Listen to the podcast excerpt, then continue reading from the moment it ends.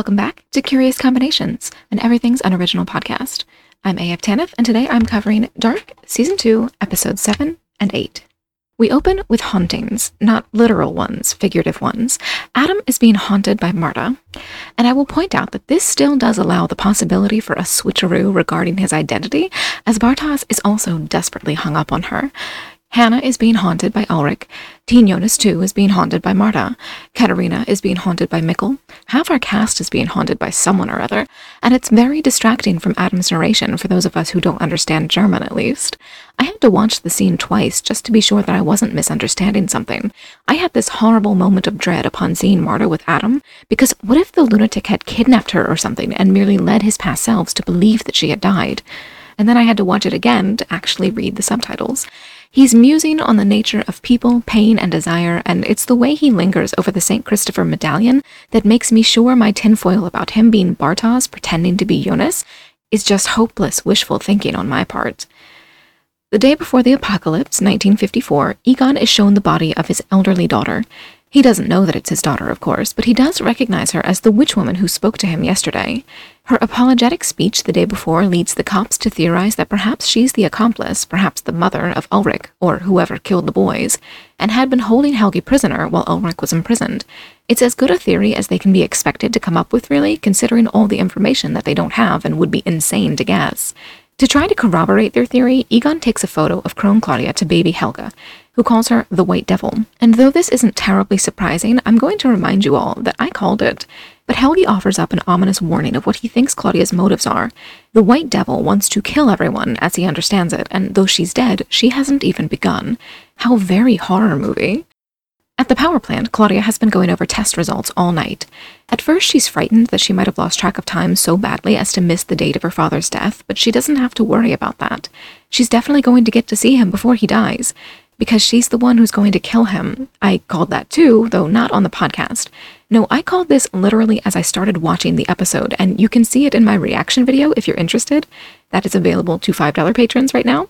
I said something to the effect of, I hope this isn't an ironic thing of Claudia working so hard to save him only to wind up being the one to kill him, and I think I jinxed her. Uh, sorry about that, Claude. Back in 2020, Jonas wakes to discover that his mother has stolen his time machine. Surely his bedroom door has a lock? Like, he knows how much of a piece of shit she is. He just called her out on it in the previous episode. But now that she's been seen, she decides to double down on being the worst person in the fucking world. She takes the time machine and leaves everything and everyone in 2020 behind. As far as I can tell, she fully intends to never see her son again. Have I mentioned how much I hate Hannah? Meanwhile, Katerina decides to return to the caves, and Charlotte tells her husband what Noah told her. She is his daughter, her mother is still alive somewhere or somewhen, and the world is going to end tomorrow. Only the people who are in the bunker when the end comes are going to survive. At the police station, Clausen is staring at an old photo of himself and a man who turns out to be his brother. As I suspected, this fucker is up to something, though it's nothing to do with time travel or Adam or Sic Mundus. He's all about Alexander. His entire motivation for being in Vinden is to ferret out Alexander's secrets, which is why he's been focusing the missing people's investigation around Alexander all along. Because Clausen changed his name way back when, he's actually a Kohler, as in Alexander Kohler, as in the man whose identity our Alexander stole once upon a yesteryear. My assumption here is that our Alexander killed the other Alexander, but that's not necessarily true. The murder we know about involved two perpetrators, unless I'm recalling that incorrectly, and it's possible that the two perps were real and fake Alexander. I'd say that perhaps that's too unnecessarily complex, but what is this show if not as mind bendingly complex as possible?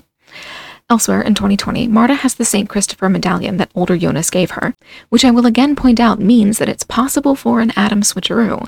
If Marta has the St. Christopher medal on her when she dies, and I'm not sure if she has it or if older Jonas does, then there's a chance that Bartosz will find it on her corpse or something and keep it to remember her by while he assumes the Adam identity and tries to convince Jonas that he is future him. If I'm wrong here, and I do acknowledge that I almost certainly am, I worry that my continued references to this particular crackpot theory theory will be a bit annoying, but on the off chance that I'm right, I'm going to keep pointing out every single hint of potential support for this idea because I really don't want Adam to be Jonas, you guys. It would, after all, explain Bartosz's absence in the Sic Mundus scenes. In the next episode, we saw adult Jonas escape the apocalypse with Bartosz, Franziska, and Magnus. Franziska and Magnus's future selves are working closely with Adam. Future Bartosz is nowhere to be seen. All I'm saying is that I keep noticing little opportunities for trickery here, and that I am really still not emotionally okay with the whole Jonas grows up to be Adam thing. Perhaps it'll make more sense when I understand the specifics of Adam's plan, but for now, I'm still struggling to truly believe that that Jonas turns into Adam. I'm trusting that it's true, I just don't believe it yet. In any case, Bartosz and Marta are not getting along as of 2020. He's still testy about her ongoing affection for Jonas, and she's pissed that he apparently knew all about this shit for months and didn't bother telling them. At Egon's house in the 80s, Claudia is trying to get her father away from the scene of his own impending death. She's acting fully unhinged, far too intense, and incredibly rude. She's clearly overly stressed and increasingly frustrated, and she is operating on zero sleep, but given her treatment of Regina last season, and what her father says to her right before his death, I really believe that she's just a fundamentally narcissistic character who isn't truly capable of caring for the people around her. But back at the 2020 power plant, Clausen is trying to pretend that a height discrepancy on some old documents is proof beyond a shadow of a doubt that Alexander is not who he says he is.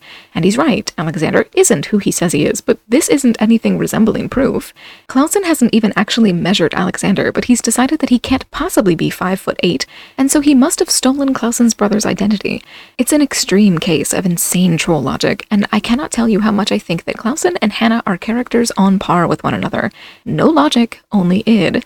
They're batshit crazy, and if the two of them ever somehow got together, I think they could genuinely create a supervillain. New tinfoil, maybe that's how we got Adam. Seriously, he arrests Alexander over, quote, two missing inches, and if lying about two extra inches were actually a prosecutable offense, about half of all male humans would probably have to go to prison. At least. Back at Hannah's house, someone's at the door, and though I didn't recognize the voice, Jonas certainly does. Marta barges in only to be startled by the presence of older Jonas, who really needs a shower and a shave at this point. She wants to know where Hannah is, and I have to reiterate that someone needs to teach these kids the whole stranger danger thing. Like, Hannah is missing, and there's this scraggly looking stranger in her place who offers you a drink, notices that you're frightened of him, and assures you that he, quote, doesn't mean to be scary. That's an extremely dangerous situation to be in, and given how crazy older Jonas has been acting lately and how truly violently unhinged he's going to be acting very shortly, I am incredibly worried for Marta's safety here. She is going to die tomorrow, after all. But back in the 80s, Egon is going to his first cancer treatment and he's telling his daughter about all the mistakes he's made over the past 30 years, most of which seem to revolve around Ulrich. In fact, we're onto a flashback of one such mistake. Hannah is waiting for him in his office at the police station and she's decided to show off her acting chops once again. This woman is the lyingest of all liars to ever lie. Without so much as blinking, she says that she thinks the madman is her husband and that she can't be sure from just a photo, so can she please see him in the psych ward? When Egon's reticent to let her, she pushes harder. If she's allowed to see him, perhaps that will loosen his lips and get him to confess. Also, her name is Katarina Nielsen, because nothing's holding her back from going full psycho at this point. Honestly, this is almost enough to make you wonder if it's not Ulrich she's obsessed with at all. Did she even like Ulrich before Katarina did? She tried to steal Katarina's husband, married Katarina's son, and has now assumed Katarina's name. Let's hope she doesn't try to escalate this any further, or else we're going to end up with her going full serial killer and trying to wear Katarina's face or something. Speaking of Katerina, though, the angry mom in question is breaking into Hannah's house with a crowbar. She's shocked to find Marta with older Jonas, and she's none too delicate in telling Marta that Jonas is her nephew. It's another reminder that Katerina is a pretty awful mom. I don't care how mad she is here, that this is the way she tells her daughter that Marta's teen romance is actually surprise incest really tells you all you need to know about Katerina's care for Marta's emotional state. Like, sure, go ahead and traumatize the kid on purpose. That will really help, Katarina demands to know where the time machine is, and Jonas reveals that Hannah stole it. But Marta knows where to find another one, and the two women head out to retrieve it. At the police station, Clausen menaces Alexander with a gun because, I don't know, he's an idiot, I guess? The cops in this show are all complete buffoons, and Clausen is perhaps the buffooniest. I'm really glad he dies in the next episode, or at least I think he does. If it turns out that he somehow survived even though Wöller standing right beside him died, I'm gonna pitch a fit. The only interesting thing that really happens with Clausen in this episode, this whole season, honestly, is the reveal that he was sent to Vinden thanks to a mysterious note from a quote friend, telling him that answers regarding his brother's disappearance could be found in the town.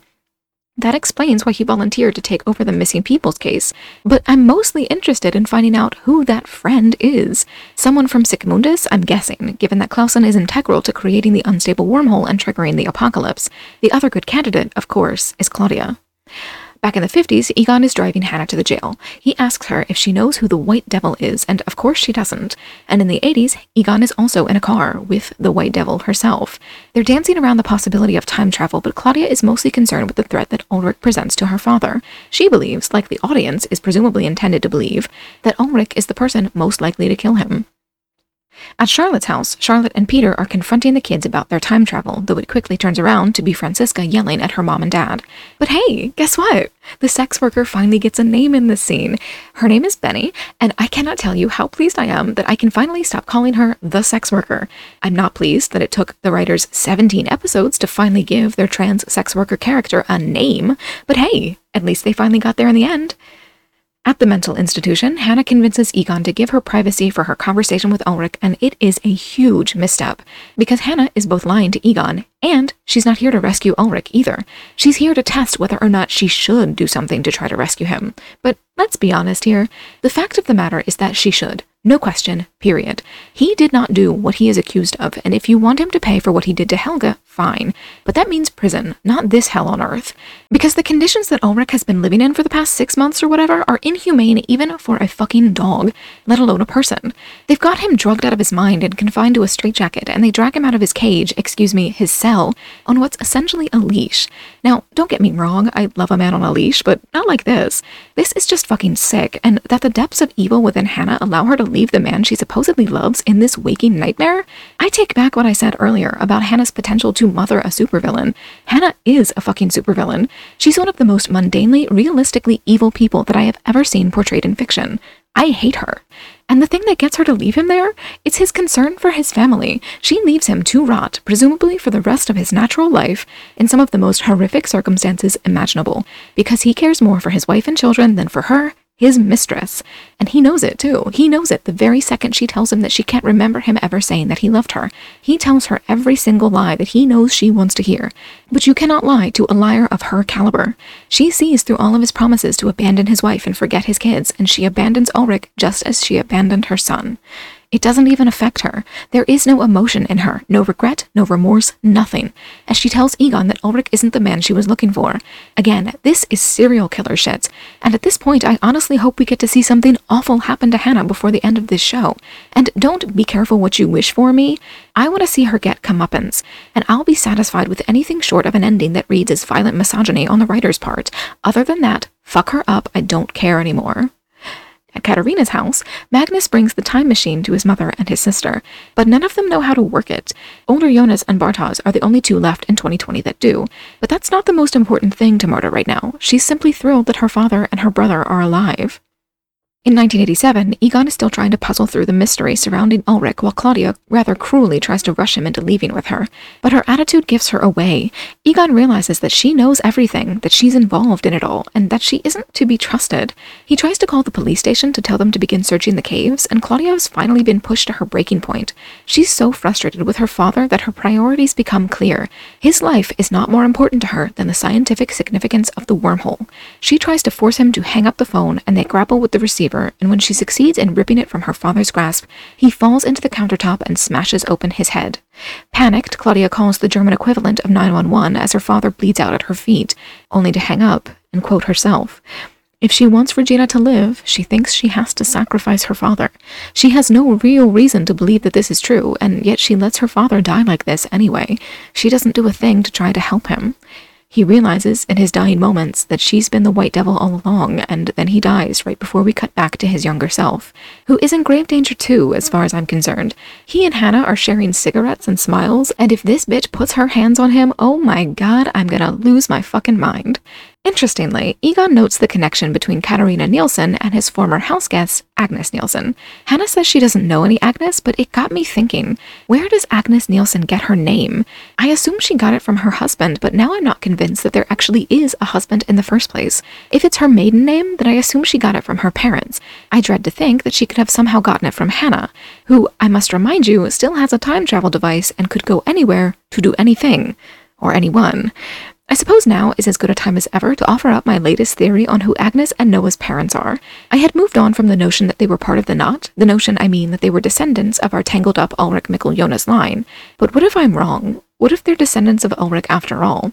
What if they're Magnus and Franziska's children? I mean, why not? It's not like the inherent incest is going to stop these writers. We find out in the next episode that Charlotte's mother is her own daughter, so why the fuck can't Chauncey be his own great whatever grandfather? Why can't we go ahead and make Charlotte's other daughter into Noah's mom? Why not tangle things up even fucking more? Let's go, guys. Everyone is related to everyone else. Though, on a more serious note, if that theory is correct, it might explain Tronte and Agnes's relationship. Agnes might have never had a husband, and Tronte might not actually be her son. He might be her ancestor, and she adopted him in order to bring him to Vinden in order to create her own family line. Mind screws left and right. So we end our episode with Claudia coming home to have a bit of a Lady Macbeth moment, followed up by a repeat of Hannah's terror at a version of Jonas unexpectedly entering her home. Because teen Jonas barges into Claudia's place, and though she threatens him with a frying pan, he's not intimidated. He knows what Claudia has just done, and he tries to comfort her. According to him, Crone Claudia says it doesn't have to happen that way next time, and, well, this is another thing I kind of accidentally called, but I'll get into that at the end of the next episode's recap, I think. So let's get the next recap started. In 2052, Elizabeth digs up an old trunk of keepsakes. It's her photos of her family, and we get a really gross, mind screwy reveal. Elizabeth is Charlotte's daughter. Charlotte is Elizabeth's daughter, as in she conceived her own mother with her own grandfather. Marta and Jonas's relationship doesn't seem so gross now, does it? Seriously, this is sick to the point of me refusing to even interact with what I was seeing at first. My only thought was no, no, that can't be right. No, please don't tell me that's right. No, thank you. No. But on to the granddaughter fucker in question. Noah is talking to his own future self, discussing time loops and paradoxes and motivation, and I'd say that Magnus and Franziska's treatment of adult Noah here puts a bit of a damper on my theory that they're his parents. Back in 2020, Jonas steals Hannah's stolen gun and leaves her house to go get himself into trouble. Nothing he does in this episode is rational or wise, and if teen Jonas grew into adult Jonas two episodes ago, I think it's safe to say that this is the episode when adult Jonas takes his first steps toward becoming Adam if indeed he does. Teen Jonas explains some things to Claudia. He tells her about his future attempt to close the wormhole, which is interesting, actually. If Jonas knows here that the wormhole doesn't close thanks to his older self's meddling, we have two options for how to proceed. Either this Jonas will remember that it doesn't work and will change things, which seems impossible given everything we've seen so far, or he'll become convinced sometime over the next 30 odd years that Claudia is wrong somehow and that his attempt to close the wormhole will actually work, even if it failed last time. According to Jonas, it's the former that's the truth. Apparently, Claudia told him that he needs to change something small in order to create a larger change. Changing a little detail will somehow mean that his next attempt to close the wormhole will be successful. That doesn't actually make any sense, of course, and doesn't at all fit with the laws of the Dark Universe as we've seen them so far. But we do know that everyone thinks Claudia lied to and manipulated Jonas, so it's perfectly possible that this is the prime example of the lies and manipulation. Anyway, at Bartosz's house, he's finally telling his dying mother about seeing her dead mom last fall. I'm not sure why he kept this secret this whole time, but I guess I'm glad he finally told the truth. Now, before we get into the next scene, I do just want to take a second to remind everyone what happened last season finale. When Jonas went into the tunnels to destroy the wormhole, an enormous sphere built in the sky, Regina and Alexander witnessed it. There has been no mention of this event since then. It's an enormous dangling plot thread. I don't know what to think about it, but I just want to make it clear that I haven't forgotten about it. I still expect something to come of that moment. But speaking to Alexander, he's still being menaced by Clausen's petty ass. Instead of Clausen acting like an adult and taking his warrant to the place he's actually entitled to search, Clausen opts for a little detour so that he can taunt Alexander over his newfound right to tear the power plant apart. But search warrants, American search warrants at least, don't actually work that way, but okay, I guess. At Marta's house, Jonas shows up more unhinged than ever. He says it's his fault that things go wrong and that everything is going to happen again in a few hours. The only way for Marta to survive today is for her to go to the bunker right now and to stay there until the danger is over. But Marta is not interested in listening to this scraggly, sweaty, ranting man who's 30 years older than her, who touches her without asking, who is technically her relative, and who threatens to shoot her if she doesn't obey him. He's obviously not actually going to shoot her, not until he's 33 years older, but Marta's right not to risk it. Beneath the bridge, Bartosz is freaking out because his friends don't have the device and he doesn't have enough information. And Franziska gets in a really harsh accidental dig. Given that Noah didn't really tell him what to do, she posits that maybe getting the device to her and Magnus was all he was ever meant to do. It's a horrible thing to say, and it sure does some pretty awful damage to Bartosz's already fragile psyche. And you guys, it's moments like this that make me find it way more believable for Bartosz to grow up into Adam than for Jonas to become him. Again, I'm trusting that Adam really is Jonas, I just don't believe it yet. I don't feel it. And I see enough wiggle room left for it to be a trick. I'm desperate for it to be a trick. But at Hannah's house, Katerina arrives to look for Jonas. She doesn't find him, but she does find his cave exploring gear. In the caves, Jonas takes Claudia to the tunnel. He's going to open it again. Presumably, this is what older Jonas means when he says that the apocalypse is his fault. And it's here that we get a split second but pretty awful reveal. Jonas, as we see him now, is a full year older than the Jonas who left his father behind on the night that Michael killed himself. He spent a full year with Crone Claudia in which she taught him everything he thinks he needs to know about the future and the past. He says that she told him Adam and Sic Mundus plan to create a new world, and that Claudia and this version of Jonas intend to save this world. The use of the word world is interesting here. In the past, I had been interpreting the world as human civilization. Instead, I think I should be interpreting the world as the universe itself, but more on that at the end of the recap. At the bunker, Jonas forces Marta in at gunpoint. She's never been here before, and so of course she's horrified. This place looks like a serial killer's lair, and it kind of is. Jonas just isn't the serial killer in question. He's forced to confirm for Marta that he really is her nephew, and I feel so bad for the poor girl. He tells her not to leave the bunker no matter what, and he locks her inside. But of course she's getting out. Things happen the same way they always do, and Marta is going to die no matter what. At the police station, Wöller confesses to Charlotte about the nuclear waste buried at the power plant, which means that she finally understands the last piece of the puzzle. The secret waste is going to trigger the apocalypse, and though Wöller has no fucking clue what is going on, he follows Charlotte. Back at Charlotte's house, Peter can't get a hold of her. It's a terrible time for her to revert back to ignoring his calls. Not knowing what else to do, Peter takes Elizabeth to the bunker and tries to reassure her that their missing family members, Charlotte and Franziska, will be okay but they won't make it to the bunker. At the power plant, Clausen is busy being a nosy piece of shit. He demands to get inside the room where the secret waste was illegally buried, and he's not taking no for an answer. He won't take no for an answer later either when he wants to break up the concrete, but we're not quite there yet. At Hannah's house, Katerina tries to convince Jonas to help her bring Mikkel back. He tries to convince her that it's impossible to change the past, or, for that matter, what he knows of the future. But he lets us in on a new bit of his motivation here. He tells us that even if he can't stop himself from becoming Adam, he's going to stop Adam. I assume this means that he's going to try to kill Adam. And I think that this, taken in conjunction with Adam's complete lack of fear later when Noah points a gun at him, adds up to the strong possibility that Jonas is going to succeed in murdering his future self, only to become him anyway. Honestly, maybe killing Adam is the very thing that turns Jonas into Adam. I don't know how exactly that would work. I don't know why killing Adam would make Jonas jump the shark in terms of his morality, but it makes as much sense as any of my other theories. But speaking of people who want to kill Adam, Noah is about to give it his best shot. He shows Adam the missing pages from the journal and accuses Adam of waging a war against humanity. Adam taunts him even though he's staring down the barrel of a gun. Adam gives him some truly heinous so-called wisdom about how people are only truly free if they have no emotion or interpersonal connections and if they are ready to sacrifice everything they once loved. And he breaks the news to Noah about Elizabeth being his own granddaughter. It's kind of a pointless cruelty to hit him with in the last moments of his life, though I do wonder if we're going to be seeing him again.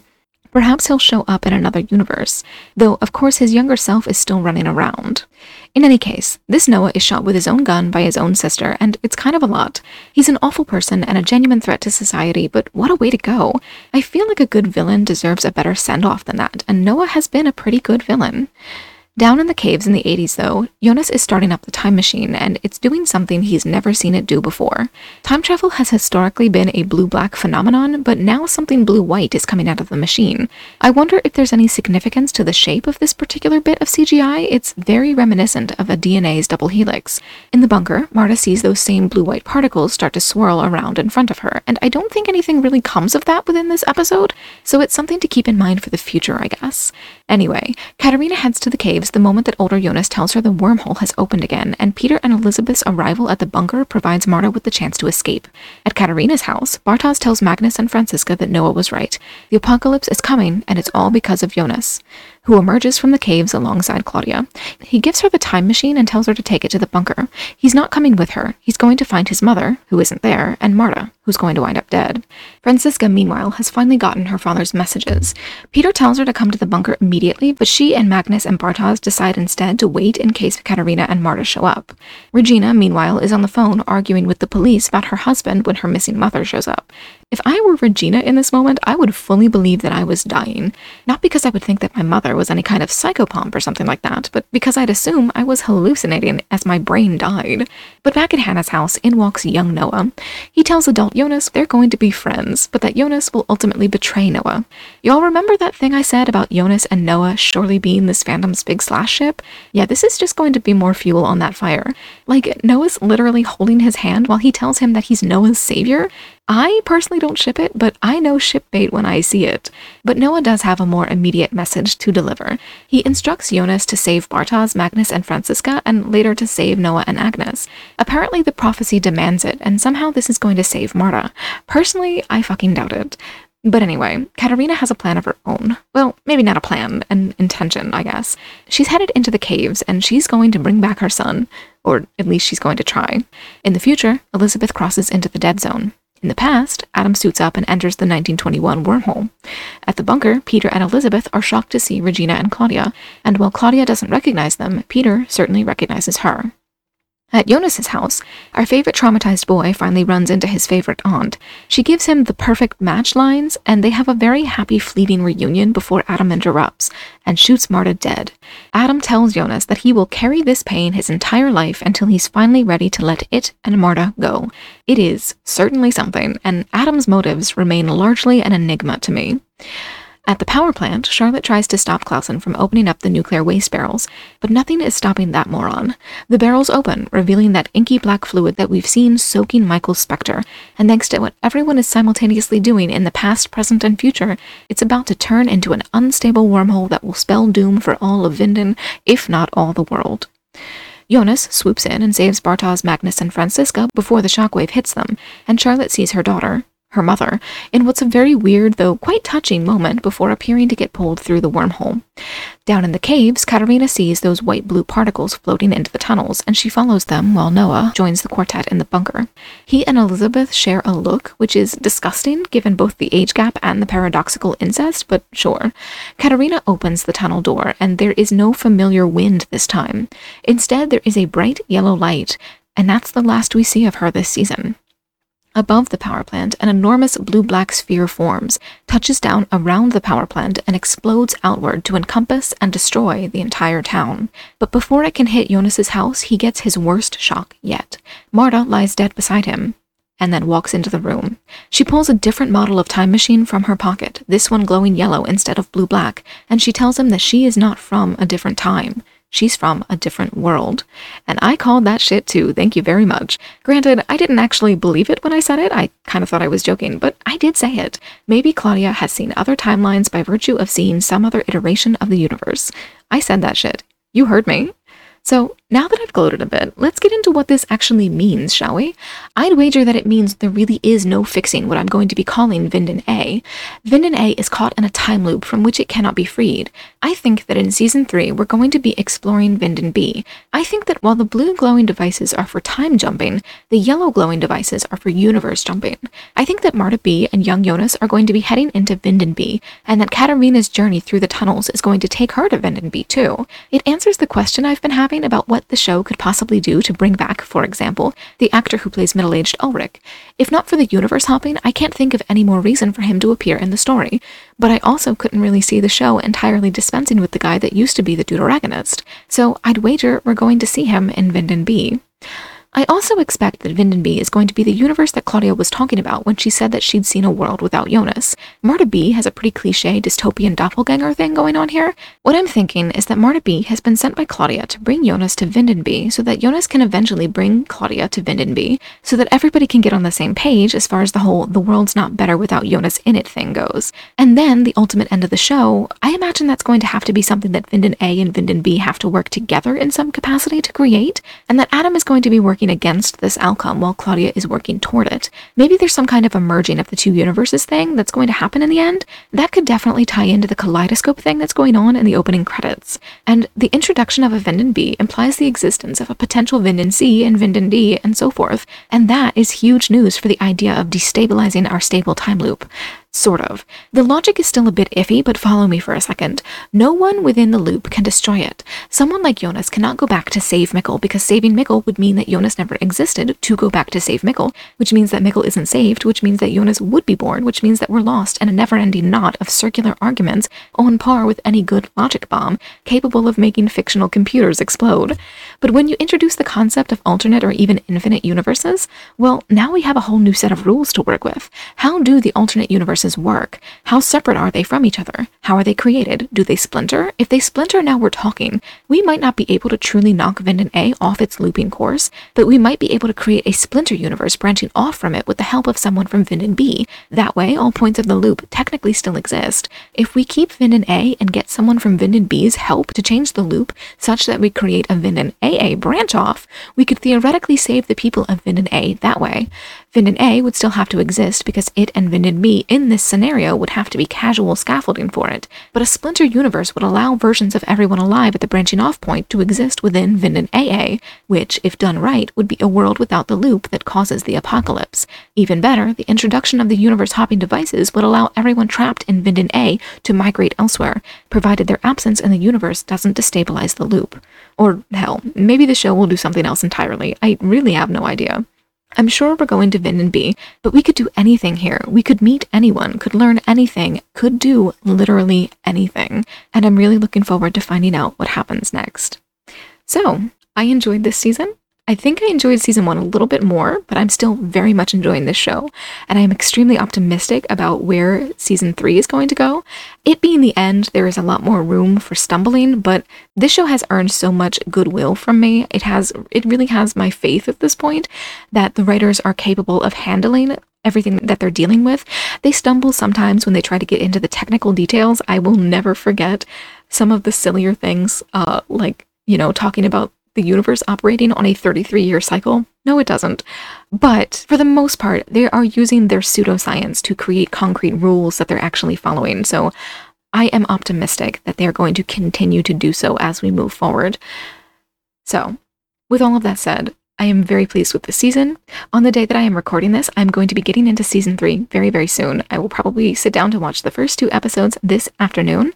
If you are interested in watching my reactions to those two episodes, you're going to want to head to my Patreon, where for $5 a month, you get access to all of my unedited or minimally edited reaction videos to everything that I watch, including Dark, Umbrella Academy, Bly Manor, Midnight Mass, Squid Game, and on and on. If you are interested in helping me decide what it is that I'm going to be watching next after after Dark. You can subscribe to any tier, $1 or up, to get access to all of my polls determining what it is that I watch from week to week. And if you aren't interested in the Patreon, it would also be appreciated if you could leave a rating or a review on your podcatcher of choice to talk about the show on social media or to tell a friend that you think might enjoy the show. Anything and everything is very much appreciated. And thank you, of course, so much for listening.